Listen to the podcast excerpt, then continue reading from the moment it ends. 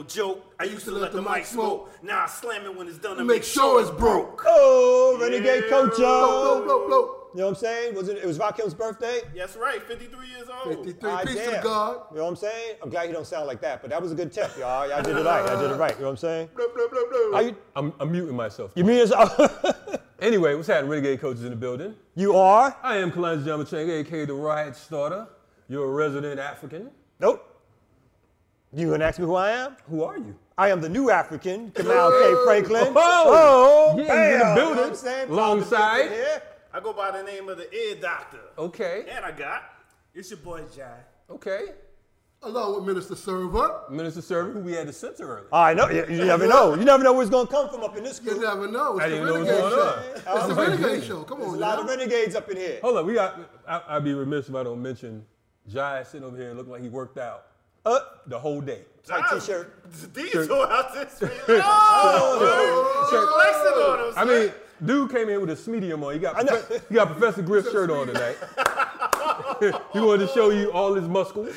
Shout out to Jai the intern, my man in the building. Ja. How's everybody doing? Renegade coaching, we what doing I'm it. saying? Show 98. Whoa, I almost know you 100, hate yo. my 98. Almost to 100. Oh uh, man, 100 shows, 100 episodes. Who knew it would last this long? Man, I remember I wanted to kill you after the second Oh, episode. goddamn, nigga, with you, work with you. We cool now. ah. we cool now. I know, we good, we good. Yes, now. yes, yes. Somebody stab him. Yeah. Yo, Anyway, a lot of shit happening so far this week, man. Actually, some sad news in terms of our community. Sister Cicely Tyson has passed away. Cicely Tyson just had a birthday, 96 years old. Mm-hmm. You know what I'm saying? So, rise in power, Cicely Tyson, one of the most beautiful black women to ever walk Yeah. the planet Earth. Gifted You know what I'm actress. Everybody remembers Sounder, like one of the like you know world famous movies that she made. She made hundreds of others, and she was very important to our community. Another very important brother died in our community, Hank Aaron. Hank Aaron. Now, Okay. I'm going to play Crackers Advocate right now. with Yo, Hank before you do that, Yes, sir. I just want to say, Yes. home run king. Okay. Uh, bet some people say the greatest baseball player of all time. Okay, now do your Okay. thing. I just want to get that. All out. right, I unite with all that. Uh-oh. He's definitely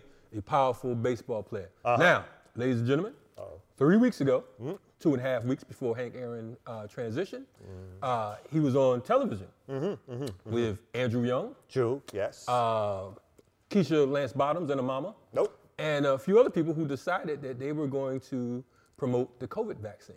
Uh oh. And he said on the news, he said he was getting his vaccination because of the fact that he wanted to make sure that black folks were not afraid to get this vaccine. That's right. That's right. Now, if you rewind the tape a couple shows ago on Renegade Culture, I said, you made a premonition. no, I didn't make a premonition. I said, listen, man, I said, you know, it's sad. I'm gonna keep it funky. I said, it's sad that they trotted these Negroes out here on TV to say, to uh, convince the populace to say that, um, I mean, to, to go ahead and uh, get these uh, non-tested uh, drugs or viruses or whatever the hell they put in this shit. And I said, we will see how long they last afterwards. The lawyer in me, though, is going to jump in Mm-hmm. and say, you know, we have no evidence to suggest that his death was caused by the COVID vac- vaccination. So we just want to put that out there. But we just saying. Okay. And the all-day freedom fighter hood nigga from Bridgeport, Connecticut. Oh, God, to no. that we ain't got, we don't have no motherfucking evidence that he didn't Oh. die from the vaccination. right. So, so until we find out we know that these crackers, know these Negroes Goddamn. are gonna dare say that that's what happened, we're gonna have to just estimate, guesstimate. He looked pretty goddamn healthy on the He- he, he last, I did mean, before. on that thing. But let's move on though, because some other some other crazy shit's been happening in the community. We wanted to bring up. There is um just in terms of like events that's taking place. So there's these sisters and the sister in Harlem who was in a store and Yes. she was trying to buy something and then she was approached by these dudes who were trying to talk to her. She said she wasn't interested, and as opposed to leaving her alone, apparently these cats walked her outside the store and attacked her. And this is making news all over the place, and these folks are still, for the most part, as far as we know, on the loose. Um, so we just want to talk about that real quick. Now, um, they actually bit this sister in her face. Uh, they bit her on, tried to bite her eye out, she said. Um, they brutally attacked her. Now, I would like to say some things, but I don't want to say it on air because, you know, I don't want no one to say that, you know, I said go out and chop their fucking heads off and You don't want nobody and, to say and, that. And, and, and, and, and, and just brutally assault them and just take them to the heavens. I don't, I don't want to say that. Can I say something? What you got to That's say? some fuck boy shit, and they need to get their ass beat. Whoa. They, they, they need more than an ass whooping. They need to be stomped to, to their fucking smoothies, and somebody gonna soup their, uh, slurp their ass off the fucking ground. so um, we don't condone Yeah. um, you bitch ass Oh my. clowns out there who are terrorizing these sisters. Um, you know, I've gotten a couple different emails, you know, sisters saying, man, we hear y'all talking about police terrorism. So we want to say for the record, we're not for anyone, any of these secondary predators assaulting our community, especially black women and babies. So, um, you know, if you see these cats out there, um, you know, find someone that, that, that, that has the heart to do whatever needs to be done. So a last topic we want to bring up uh, right here on this part of the show is that, you know, sort of a hilarious juxtaposition. Everybody knows about the riots a few weeks ago at the Capitol. Um, folks are pointing out one particular black rider named Emmanuel Jackson uh, tried to, thought he was with the white boys, he could do what the white boys did. And apparently other folks are getting, and the white girls actually, let's not exclude them, other folks are getting bailed out all over the place. But apparently this dude is still locked up and he's been denied bail for his participation in the in the in the uh, so-called uh, um, uh, riot or rebellion, whatever the fuck they think they was doing. So he's still locked up. So even though you think that Trump is your man, when it comes down to it, you ain't getting no bail. You still a black man in America, and you got to remember that. Well, this cat, he actually turned himself in. Turned himself in. Um, he was seen on camera uh, hitting the uh, uh, Police officer. police officer's shields with, with a bat and all that type of crazy shit. What's his name? Emmanuel Lewis Emmanuel Webster? Jackson. Emmanuel Jackson. Emmanuel Lewis. Emmanuel Jackson, you guys to be one of the most stupidest niggas I've ever met in all my days. And I ain't even meet you. But I'm just saying you got to be one of the dumbest motherfuckers. I know, Ever you gonna get- I mean, first of all, you took your little black ass up in there with these Proud Boys Mm-hmm. and other homegrown terrorists, and you decided that you was gonna go act a fool. Now, while we're against the state, we know that there's consequences. You That's right, understand? that's so right. you can't do what white folks do. That's right. You're gonna end up in you're gonna end up where you at in prison. Yeah, so real so- quick though, we got two new Patreons. Okay. You wanna shout them out, here, Doctor? Yo, big up to Roema and Roema Maya Oh, you fucked and up. I fucked it up. Yeah, go ahead. Just try it again. Roema Maya and, And- Trey. Big up to Roema. We think Trey only gave his first name because he didn't want the ear doctor to fuck up his name. But we thank y'all Yeah, we Thank you for you giving us some money. We Yes. appreciate that. Yeah, yeah. So, and last but not least, when we come back, yo, we got an all-star guest coming on. We have a Dr. Charisse Burden Stelly, the last dope intellectual. And we're gonna get into what racial capitalism is. We'll get into who is the black bourgeoisies and how it affects our community. We're gonna talk about all that kind of good shit when we get back on Renegade Culture. Black Owl. Yeah, yeah. I'm glad to see the white boy look like he rising above us again. Maybe we'll get back in them slave quarters, niggas, and huddle up like we used to do when the white boy didn't know we was doing it, nigga. We did it in the dark with a candle, nigga. Maybe we'll go back to huddling up in them slave quarters, nigga, trying to plan a way to escape. Shout out to Renegade Coaches in the building. Yo, we back on the air. What's good, man? Yo, everything is good. I think I was uh, I missed an important part at the intro uh, about who's our musical guest. You be fucking up I- sometimes. oh, fuck you, man. Anyway, we have a special musical guest tonight. who's our musical guest? Brother right here, he's about to drop an EP on. When, by the time y'all see this video, his EP will be bumping on all platforms. All right. He goes by the name is Blue is Free. Blue is free is with us tonight. You know what I'm saying? yeah, Thank yeah. you, Blue, for Right, coming on. Set it off and let folks know what time it is. That's right. So let's get to our star guest tonight. Star guest. You know what I'm saying? I'm gonna give a little intro because she got a lot of she got a lot of like letters behind her name. So we got Okay. Dr. Charisse Burden Stelly. Okay. She's a visiting scholar in the Race and Capitalism Project at the University of Chicago. She is a, currently an assistant professor of Africana Studies and Political Science at Carleton College. Um, she has written, co-written a book with Gerald Horne about W.E.B. Du Bois on the life of American history. Yes. And she is about to drop her own book, tentatively titled Black Scare, Red Scare, in which she examines the rise of the United States to global hegemony between World War I and the early Cold War. So, without further ado, Dr. Sharice Burden Stelly. Thank you! Hip, hip, hooray. Why you give a look though? I did your name right. I just added some oomph to it. Yeah. Some oomph to your name. How you doing, sis? You, you- I didn't know you was gonna put the Cookie Monster voice on. It caught me off Yeah, guard. you know, I was- I was- You know what? How are you? He did sound like Cookie Monster. You I right. was like, you know, like that. I was like, "Urgh." I was like, I was I'm like, damn. I'm, I, I thought it was just me, and she's like, Shabba, Shabba, Shabba. Shabba. I thought, I thought he was gonna start dancing. And shit. You sound like this other brother that interviewed her recently. Oh, boom, boom. God. Anyway, welcome to Renegade Culture. Thank you for having me. Yes. Cool, cool. Talk to us about uh, what's going on in where, where you now? The Windy City or what, what's I'm in Chicago. Yes, In Chicago, I uh, South relocated here in September. okay? Okay, so it's a lot of Africans out in Chicago, I suppose. I'm in a house. It's a pandemic, so I don't know. Okay, all right, all right. Ready to check. See, like I haven't been seeing no Africans lately. Okay, we just checking. So our topic Only today this is African. about- oh, what you said? Or I've only been seeing this African being myself in my house. So True, true. Our topic tonight, our main topic we wanted to talk about was racial capitalism. Um, and we have a very educated audience, of course. But we wanted to talk about some of the things around how capitalism impacts our society and, and some of the differences between uh, how folks describe the workings of capitalism. So some folks talk about, I guess it's kind of uh, hitting the scene now. People are talking about racial capitalism. You got organizers, activists, academia. Folks are talking about it um, and talking about how it's endemic within capitalism in terms of racism and how that challenges some old school Marxist capitalism that talks about centering the workers. So could you give us a little bit of like history about uh, the term racial capitalism and why it's so important to talk about capitalism through the lens of racism as opposed to just capitalism as something that impacts all workers? And that had to be the longest question you had in quite a while. But That go was a good succinct way to start. What you talking about? You- So, okay, so the term racial capitalism essentially came into, I would say, the the popular discourse in the United States.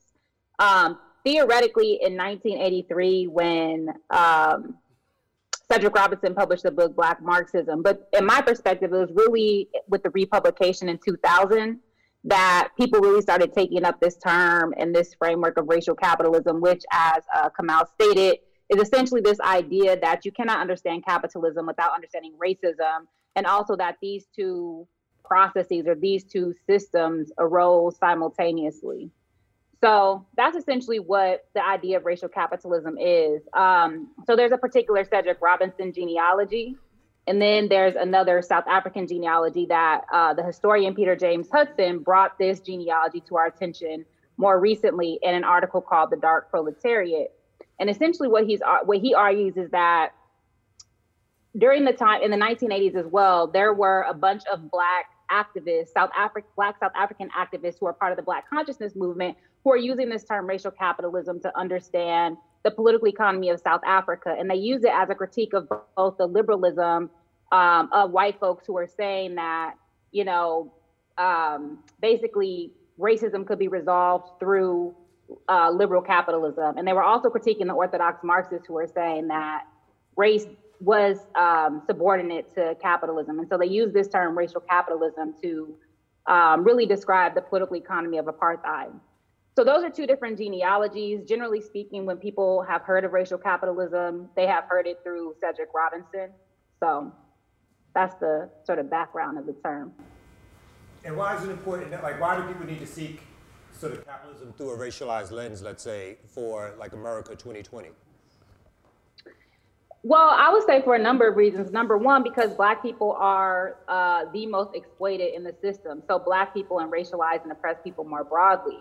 But my work particularly looks at, at Black people and Blackness. And so um, basically, what Robinson did that was very, very fruitful was critique this idea that the white proletariat or the white working class are the sort of historical subjects. What he was saying is that no, the people who were enslaved and the people who are super exploited are actually the sort of subjects of history, so to speak, because they're challenging multiple forms of oppression, not least racialism or processes of racialization.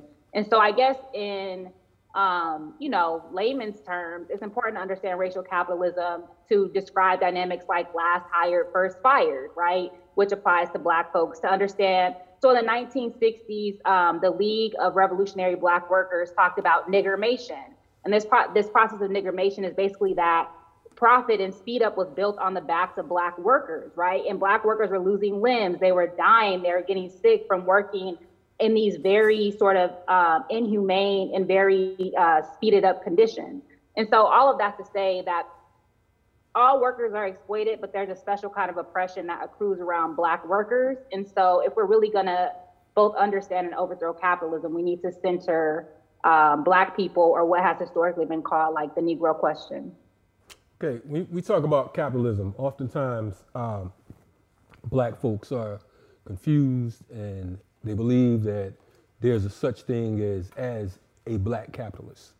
Can you speak on that? Um, you know, what, what's your thoughts on it? Do you believe that there are black capitalists or do they just qualify themselves as aspiring capitalists? You have so many black folks who aspire to be capitalists, but they are in, in, in essence aspiring capitalists. What are your thoughts on that? Do you believe that there's a such thing as a black capitalist?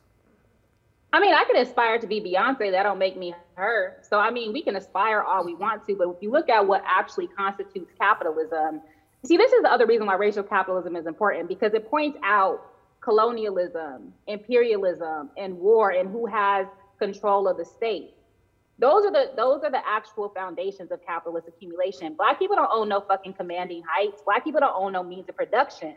Black people don't own no mines, right? If especially especially if we're talking about African Americans in particular. Now there's something to be said about um, media and something like maybe Tidal, right? Jay Z owns Tidal, which is a sort of media company. So some people argue that he owns a particular means of production as it relates to entertainment.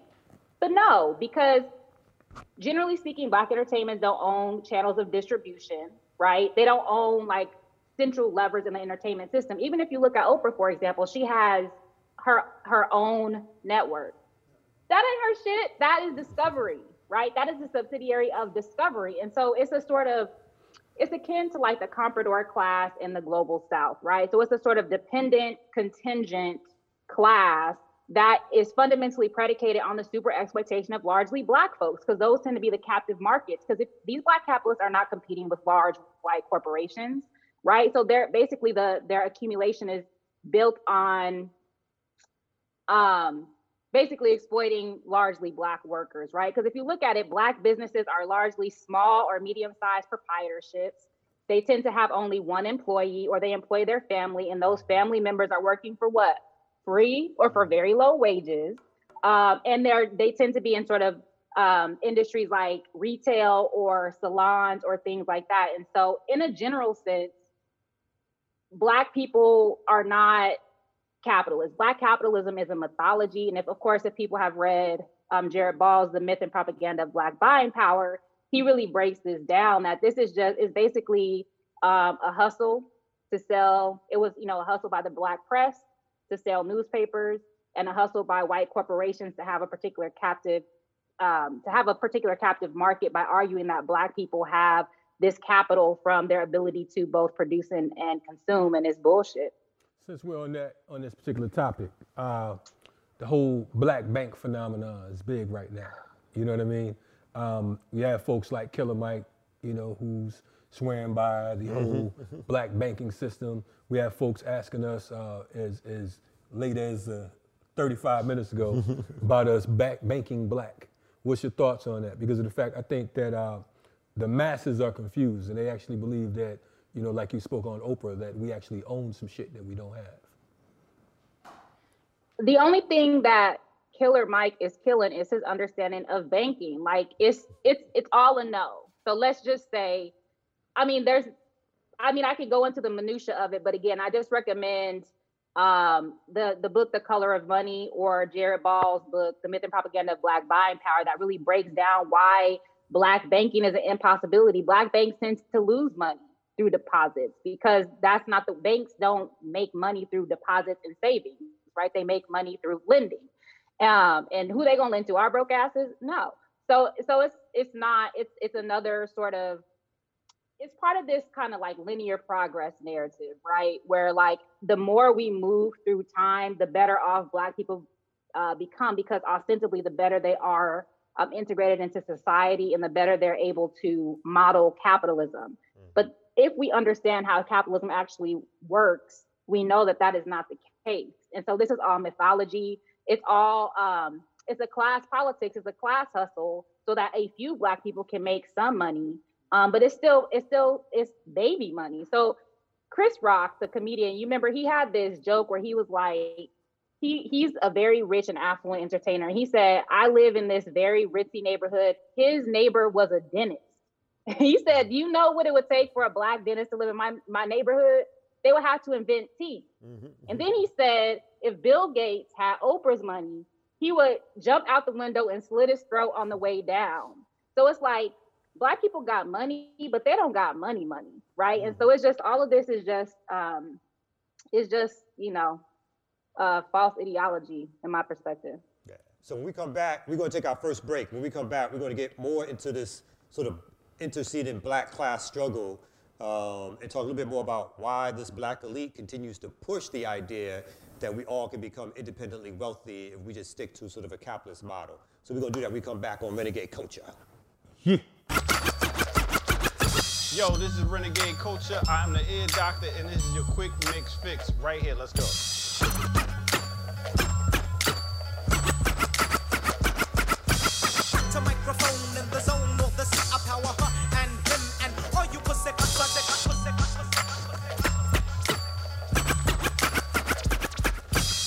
To microphone in the zone of the sea of power huh? and him and all you pussy Oh,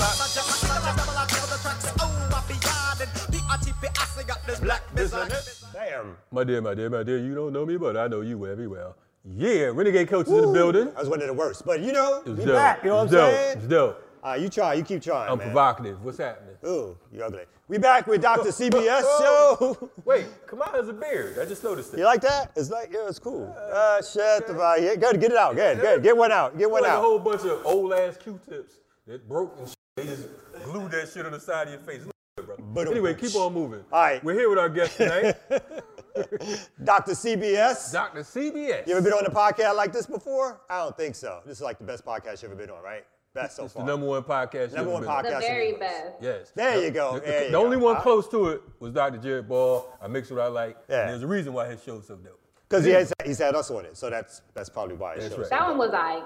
Oh, true. Okay. All Yo, right, so let's right. get back into it. So Okay. when we left off, we were starting to talk a little bit about, I'd say, the middle class and or that's not even the class, sort of the elite black folks.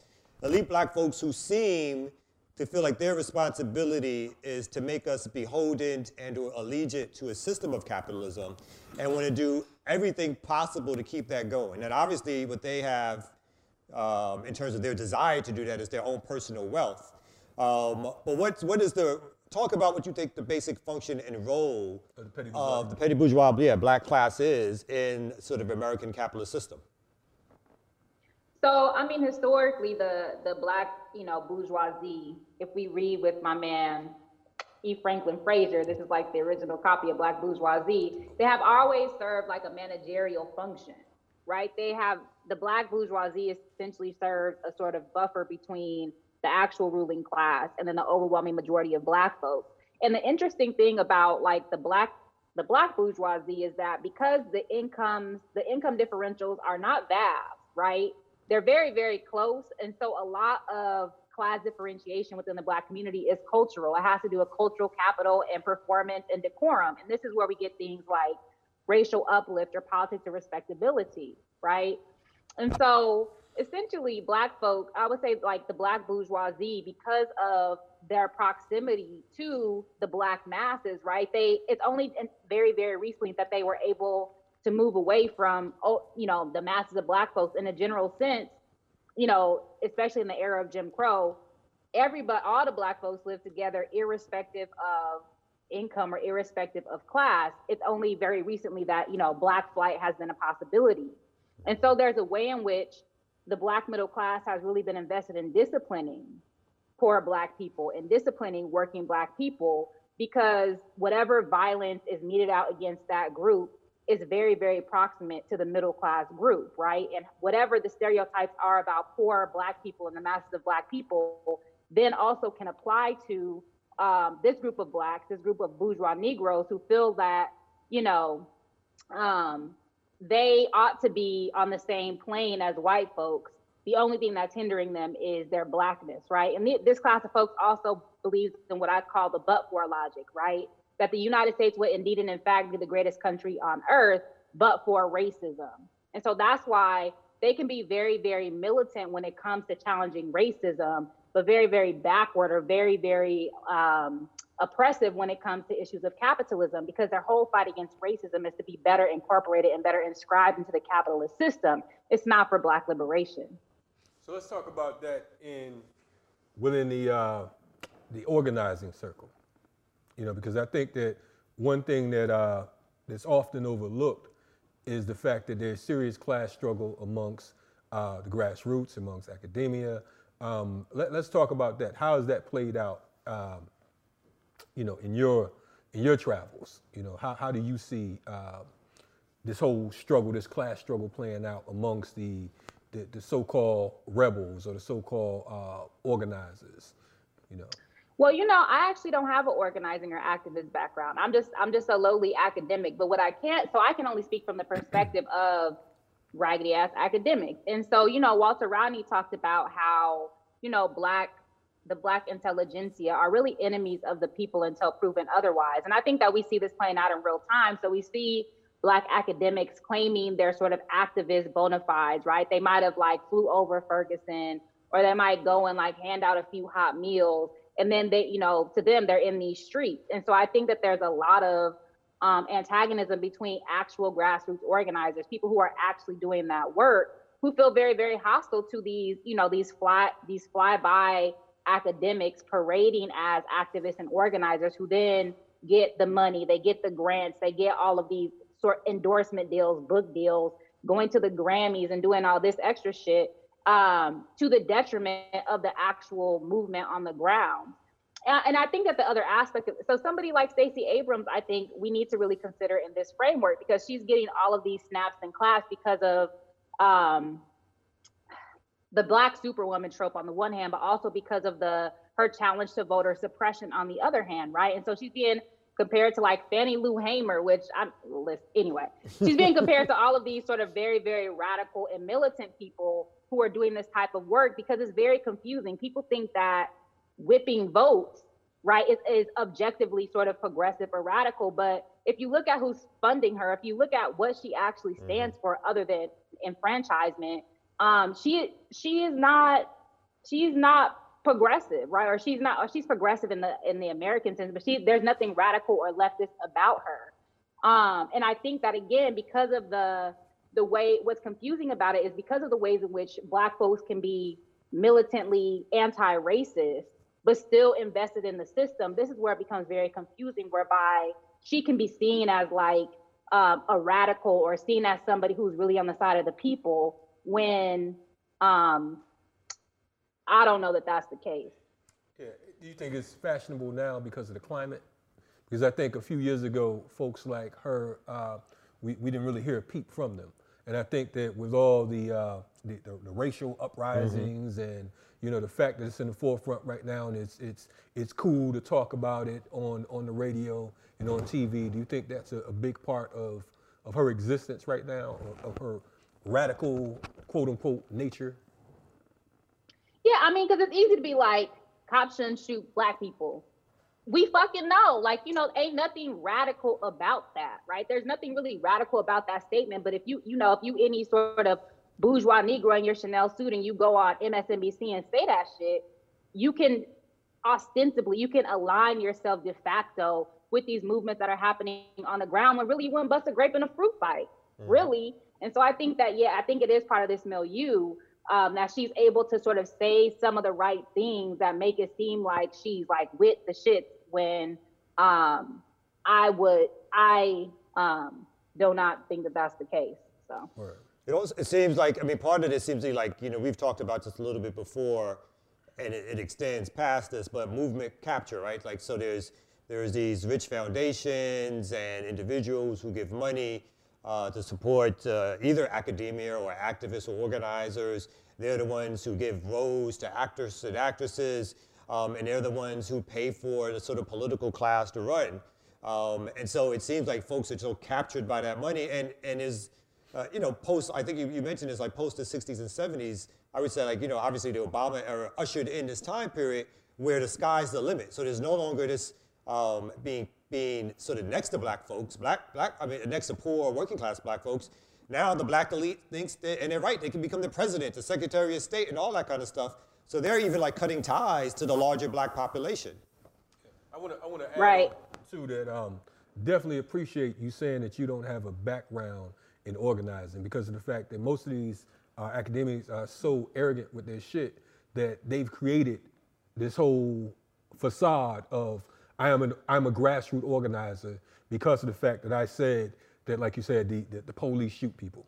You know what I'm saying? But because I said that uh, folks shouldn't be locked up. I mean that that's you know that that's uh, that that's a beautiful thing that you can come out your mouth and say that. That's a uh, good to hear some truth around this. You know? I have a PhD. I'm I'm an ideas man, as I say. like my historical task is to redistribute resources from the from the academy to society, intellectual resources, but also material resources to the best of my ability, and to um, so you- again, Walter Rodney talks about waging struggle where you're at. So as an academic, my job is to like support contingent faculty, to not let you know the administration boss me around, to do what I want, you know, to do what I want to do and teach the classes in the way that I want to teach. And you know, every student is a potential comrade, and so to approach my class in that way. But that's my job, and you know, um, I don't have any, you know, any dog in the fight of having to pretend like I'm an activist or an organizer because I, you know, I'm in community and in solidarity with people who actually do that work, and I see what that work is, and I would never purport to do that work just like they would never purport to do the work that I do. And so like I think that when you're part of a community and when you have when you are you understand what I would call mutual comradeship, you don't have to fake the funk because you have relationships with people who actually do that work and you can be of service to those people without trying to, you know, inhabit what the work that they actually do. Shout out to Walter Rodney because Walter Rodney is one of our unsung warriors and heroes out of Guyana. Um, for those who don't know, Patricia Rodney too. Don't sleep on Patricia Rodney. definitely Patricia in Atlanta, Rodney. still We- alive. we, we, we actually had great. we actually had her nephew. organizing. We actually had his Yes. nephew on the show. So, um, you know, definitely uh, Roscoe. Yeah, yeah. So we, we definitely, uh, you know, he, he's one of those brothers who are, and, and like you said, Patricia Rodney, who are always overlooked. Um, you know, this brother was so so cold, they had to to to blow him up with a car bomb.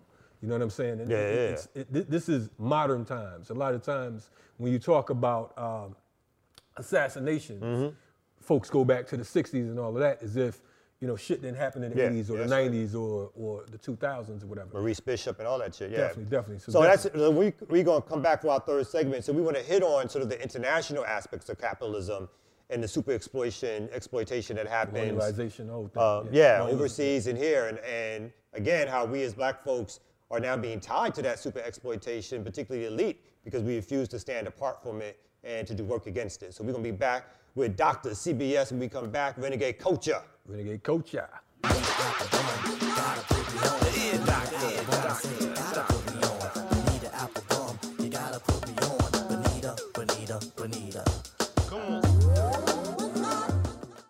Here is something you can't understand. I could just shoot a man. Shoot it, man. Wasn't Shooter Man? What is it? Oh, Killer Man, my bad. Man.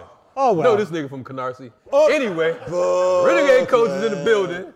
Bro. Lunch Jumper Chains in the joint. Kamau K. Franklin. Kamau's from fucking. Shut the fuck up. Yo, we here at Dr. CBS. Sporting Okay. a community movement builder shirt. Okay, Let's give it okay. up. Let's give it up. Say- What happened with that? say, Oh, give it up for the community movement. He made that one too. All right. That's right. so we want to get back into it. We've, we've covered some some um, some different things that have been happening. Wait, before you go there. What happened, brother We want man? to shout out her Who? beverage because uh, Naka said she was drinking Lacrosse. Can you hold it up? She's drinking some sports. Don't give him no Yeah, it's, I it's like- LaCroix. Yes. Okay. Sort of like St. Croix. You know what I'm saying? Okay. Everybody ready? Let's do it.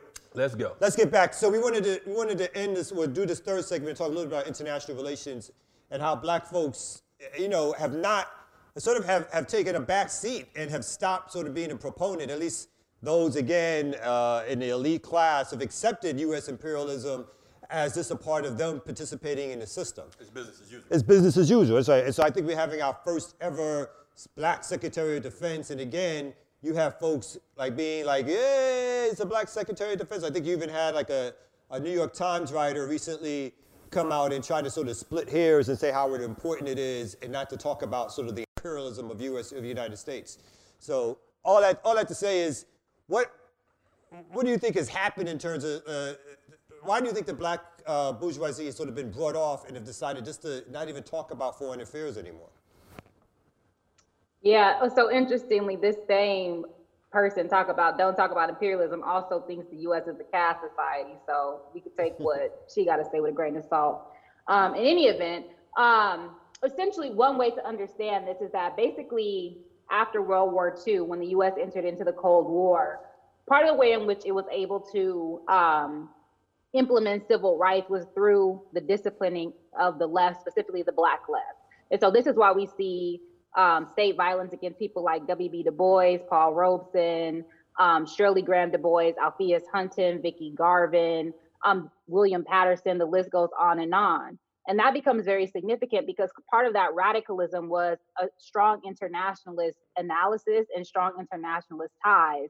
And as, as the US granted sort of nominal liberal civil rights, part of that bargain was for civil rights to be renationalized. So delink it from broader struggles um, you know, happening in the global south, delink it from issues of decolonization, for example, and simply, you know, struggle for liberal rights and recognition. And so I think that we're still seeing the ramification of that today, where, you know, the black ruling class ain't got no analysis.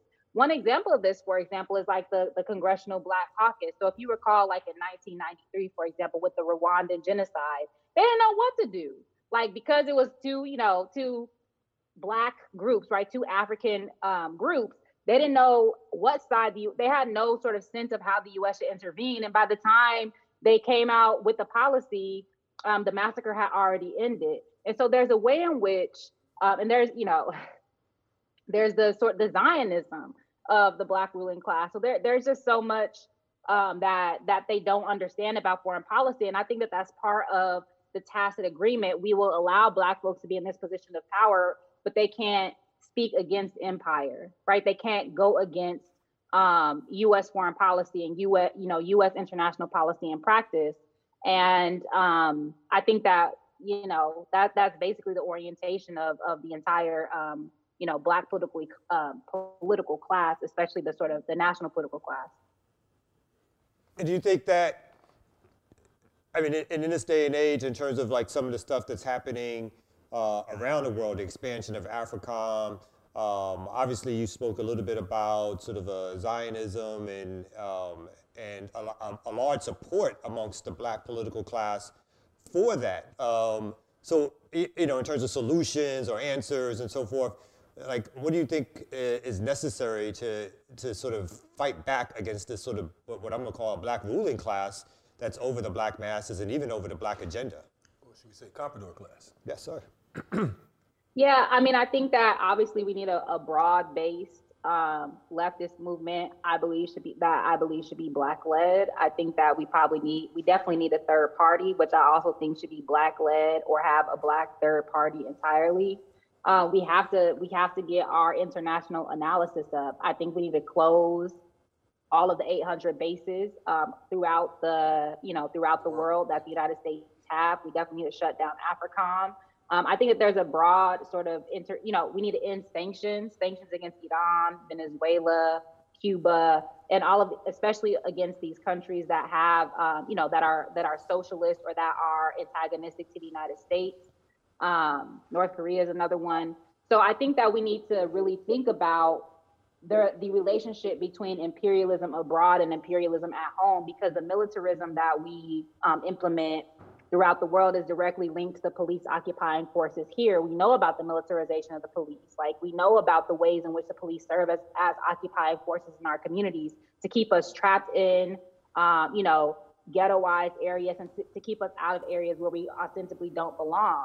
And as US imperialism continues to reach its asymptote, right, or continues to reach its limits, all of that violence is going to get turned inward. And as we know, because Black people are historically the internal enemies all of that violence is, is going to continue to sort of roll downhill against our communities. And so it will behoove, even if it's self, you know, even if it's just in self-interest, it will behoove us to have solidarity with communities in, in the Caribbean, you know, in Asia, in Africa, so that we can, you know, so that as U.S. Um, imperialism collapses, which it ultimately will, we have a broad-based, we have broad-based sort of networks and connections that um, will help us absorb that blow. Um, because you know, historically, if we if you follow the work of Gerald Horne as I do, what his work conveys is that Black people have always had these international connections. It's the way that we've been able to sustain sustain ourselves against the state, whether it was aligning with the British during the World War of 1812, whether it was aligning with Japan, whether it was Afro Asian solidarity, whether it was tricontinentalism,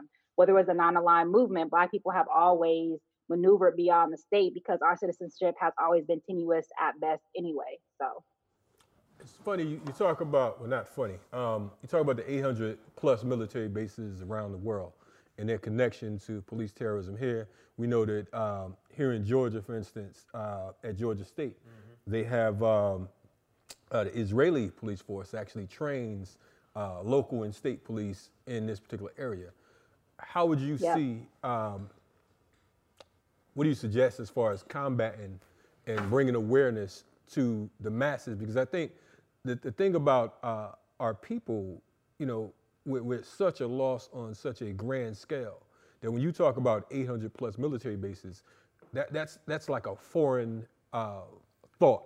No one even believes mm-hmm. that the U.S. could have that many military bases around the country. No one believes that there's over a thousand different police agencies inside of the United States. You know, folks always talk about the FBI is watching and the CIA, but they don't know about all of these other different agencies who are are not even in collaboration because you know they actually bump heads and, and, and run into each other in, in, in many cases, as mm-hmm, we saw with mm-hmm. the Black Panther Party, the Republic of New Africa, so on and so forth. How do you, uh, as a uh, coming from your line of work, what do you suggest as far as us uh, uh highlighting or educating the masses in regards to what's going on and, and, organizing them, getting to a state of organization where we can actually make this a reality as far as shutting these bases down. Yeah, well, because I mean, look, look around us, right? If you want to talk about military bases and occupying forces, the majority of military bases are concentrated in the South, right? right? Mm-hmm. Everybody, most people in a major city live in a city that has a U.S. military base objectively speaking, right? And we can name them. I'm from a place called Tucson, Arizona, which is not a major. Uh, it's not um, a major. It's uh, whatever major metropolitan area, but it has something called Davis Monthan Air Force Base. It's also one of the hubs of Raytheon, right? And so like, but it's so normalized because you know I heard somewhere like Raytheon like has a partnership with the fucking Girl Scouts, right? And so it's so like these war industries like Lockheed uh, Lockheed Martin, Blackwater, Raytheon, et cetera. So these private corporations that fund things like the expansion of the military base complex, they're so normalized. We see them as sponsors. They give money to HBCUs. They're at every um, job fair, right? They are they get they they fund um, uh, these black institutions, right? And so I think um, we need to first of all is just being conscious of that that it's all around us, but being um, being cognizant of like the work that that does, right? That all of these, you know, AIPAC is also investing. AIPAC is the, the largest Zionist lobby. They're, they sort of have all these campaigns as well at HBCUs, right? To combat to combat um, the spread of BDS or to combat, you know, the the rise of um, pro, you know, pro Palestinian solidarity. And these are these are all linked to sort of to militarism. And militarism is constitutive in my perspective of racial capitalism. And so i think just pointing out the fact that like there's a military base in your town in your city. There's a private or a public prison in your in your city or in your town right? In some places that prison or that jail is the largest employer. And this is this is problematic right? Because concomitant or alongside the fact that um, the jail is the largest employer means that there's no other jail, there's no other employment for people, and so people object. They they support jails because that's where the only put one of the only places they have to work, and then Walmart, right? And so these these are these are objective realities, and so I think that um, just, you know just making that clear, but also you know mainstreaming socialism, mainstreaming mutual aid, and a sort of community ethic, so that people know that another world is possible right? That there is an alternative to this shit. Like it's the struggle, it's the uphill battle, but there is an alternative, and it ain't black capitalism. Word. For the uh, the listeners, for because we have a, a wide array and range of listeners, why black socialism? because black people are the vanguard and socialism is is simple right it is um to each according to his need from each according to his ability his or her or their whichever right and you know who can't get behind that No doubt. Damn. We like to thank you for coming on Renegade Culture. Mm-hmm. Dr. CBS lived up to a joint tonight. I thought so too. You know what I'm saying? You know what I mean? She mean? add a little, little, little, little something. You know what I'm okay. saying? To the okay. show. And I, and I see why the other interviewer the other day was like, "Oh, Dr. CBS." Oh, Dr. CBS, you're so great. All praises due. All Yeah, praises man, she due. was like, like she was the Buddha. Yeah. So, i'm gonna i'm gonna look for my my uh 12 pack of lacroix in the mail Uh-oh. he wanted to talk shit ear, Chew and, that. and, and, and, and that was the ear doctor. Ear doctor will be Passion sending you. fruit. You got that Passion ear doctor? fruit. Passion fruit. We don't promote those brands. And, and by the way, that was the ear doctor. So if you want to say, instead of saying fuck renegade coach, make sure you say fuck the ear doctor. Yo. In your ear with Rosey Grier. So You know really I mean? quick, uh, Dr. CBS, how can people follow your work and check your work out? Uh, my website is doctor, so it's dr-cbs.com. Um, I'm on Twitter and Instagram, Black Left AF. Um, that's it. Tap in. Okay, true. okay, okay. Thank you so much for coming on. When we come back, We got Blue is free because he's gonna show you why he free. boom, Renegade Culture. Black Owl. So, so, I just wanna dance with you. Come on, come on. I just wanna dance with you. Come on, come on. I just wanna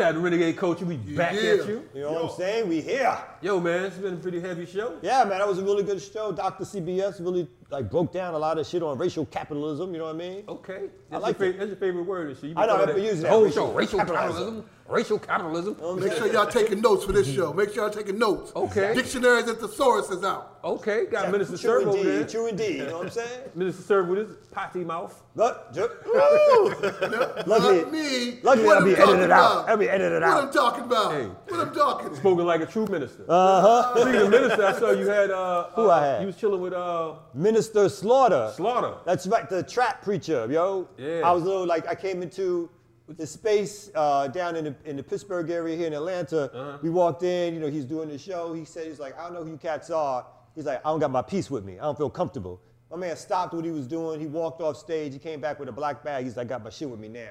He put it down in front. So He try to play you like a sucker. He know who I am. I don't know. He just let you. Where the fuck you get that you. from, nigga? Where you get? I'm He sorry. him out. You know who I he's Like, am. I don't, he's like, I'm I don't know who your little choking. punk ass That's not- is. That ain't chopping. That's Oh, like respect he- he- me. he- That's like That's I get my You gat know on. that that nigga went you got. He was shook. He was like, yo, let me get my gat around. Come on. I know how you get Oh yeah, you know he was scared of him. Motherfucker. Nigga went and got his notepad. But anyway, Who we got with us, bro?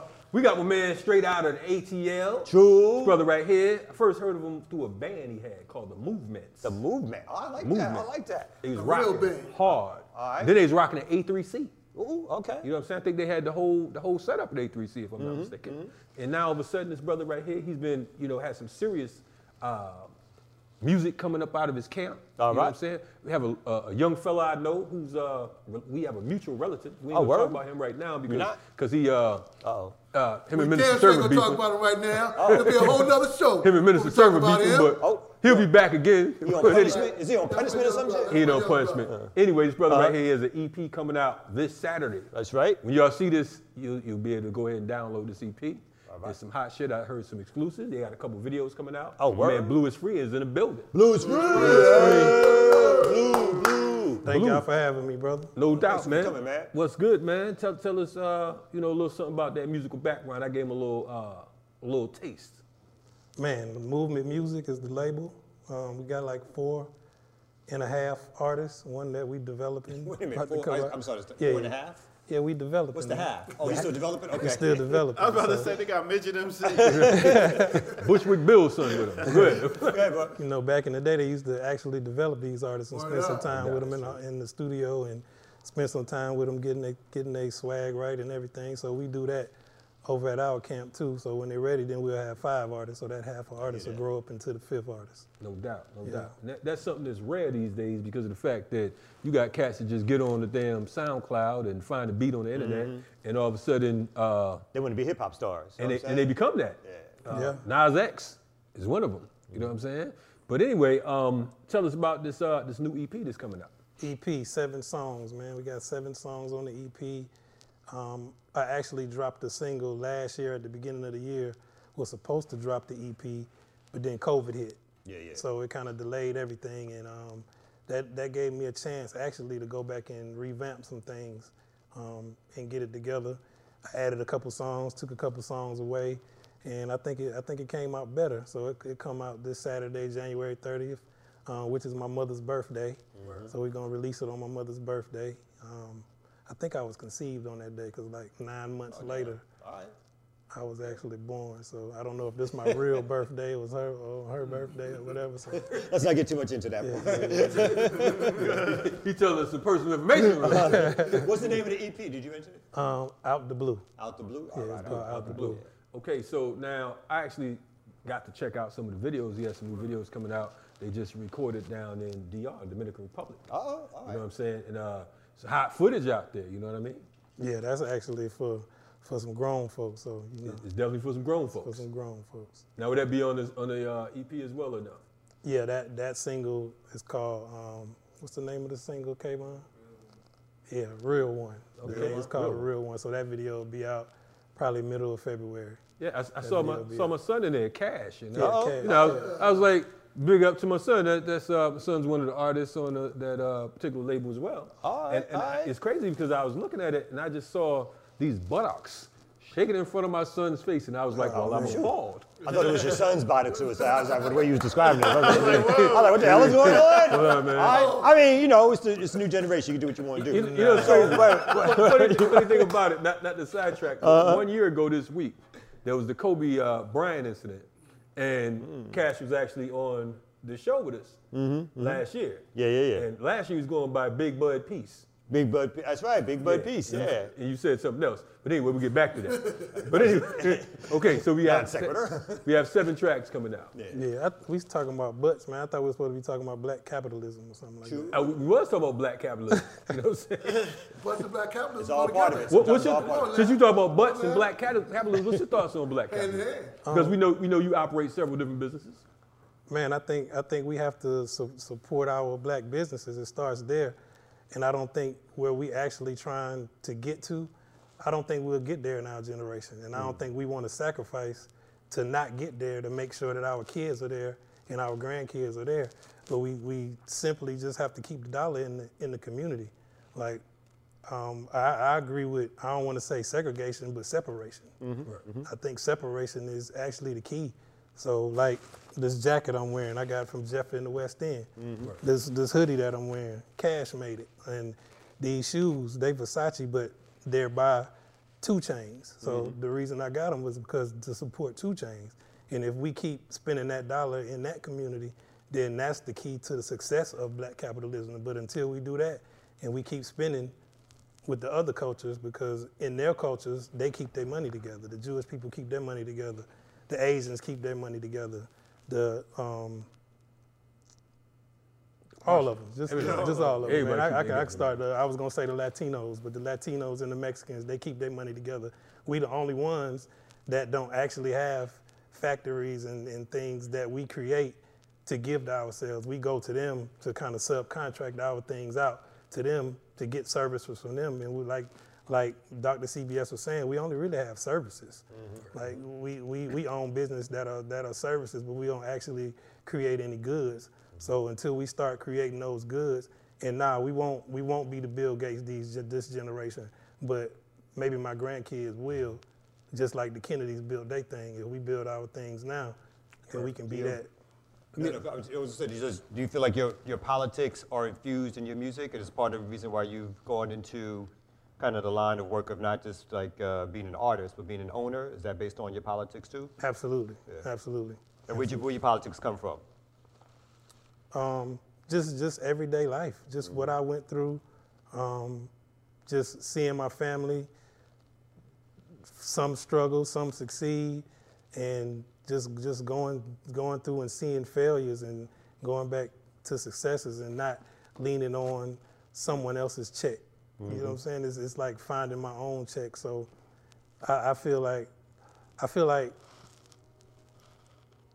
the the gentrification and, and things of that nature. Like, how do we combat that? Or we talk about black capitalism, and we know the definition of it, but what's what's the solution? Is is really the big question mm-hmm. to me. So I'm, I'm I'm interested in it. I'm not as well versed as Dr. CBS or anybody like that, but I do have my questions and I None- have my none of us concerns. I do. and None of us are. No, none of us is well Yeah, versed yeah. Dr. CBS. Definitely not Kamau. But anyway, um, as, as a label owner and uh, a studio owner, um, you know, you're looking to employ more black folks, black artists, or whatever. What, what, what, what, what's your, what's your ultimate goal with that? Absolutely, to to empower, starting starting with my community, and my community starts with my family. That's why I work with my family first, and then um, kind of extending from there to my friends, to to people that I deal with day to day. That's why I got DJ Black Magic. That's why Cash Cash is my blood cousin. That's how you say we got a connection um, in family that way. And then the spin off from them, like Cash got a got a friend. His name is Eddie. Like that's my little bro, but we know we not we not kin by blood. But when you start extending, now you four four or five six, four or five degrees removed from the next successful person that you could provide a service for or something of a foundation that you can just start building the community at that point. And I feel like if I do it, if Killer Mike do it, if T.I. do it, or everybody else, if if we doing that and we constantly build and have have the best interests of the community at heart, then then the next generations will be able to actually benefit from it more than we did. Cool, cool, bro. So we're going to we're going to jump to another part of the show. So you you laid out some very um, good intellectual answers, but now we're going to we're going to bring it down a little bit because let's my man, this is not on purpose. It's like who's the question the question asker here. So this is not knockers nonsense. Yes. This is our bold question. We always ask our artists to pick out of the thousands of questions that are in these bowls. Let me hide this from the camera. There's a whole bunch of questions in here. We want you to pick out one of. Last time Ah, it was 35. that was thousands. I don't know. So we want you to pick out a question, dig deep, brother, Yes, sir. and read that question. It's a Morris let me Brown get on- let me get on the me. bottom You got that? Good job. Oh, there you go. Well, you can come back on the show. You know what I'm saying? Uh, read that question off for us, and then let us know what your answer is. Oh wow! What R&B soul artist would you like to do a song with quickly? Eric Roberson. Eric Roberson. I actually have some records that I have recorded that's demoed, um, and if I can't get at them, Eric, calling you, man. I got a couple records that's already that I penned for you to be on the tailor made just for Eric Roberson. So that's my. My man Server got a question. Yeah, you know, as, a, as an artist and as an executive, what are, what are some of the biggest challenges that you face when you're looking for new talent as opposed to, uh, you know, being the talent yourself? Um, I always seem to put myself on the back burner over the years. Like I've been doing music for since I moved to Atlanta in '96. So as soon as I got off the boat, I was doing music, and I would always be working on a project for myself. And first, I'm I'm a producer songwriter, mm-hmm. so I would meet an artist, and then I would put my project to the side to complete somebody else's project. And I've been really going through this cycle for 25 years, where I'll start doing something, and then I'll see somebody that's that that I'm feeling or I feel like worthy for for for me to you know reach down and give them a hand and help them up.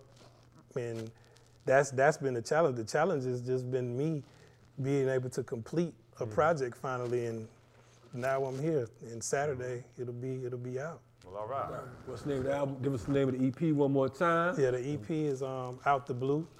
Out the blue. Out the blue. Blue is free. Out the blue. Where can they find it? everywhere Apple, um, iTunes, Spotify, Amazon Music, um, everywhere you can get it. No doubt, no doubt. We're gonna have you back on the show.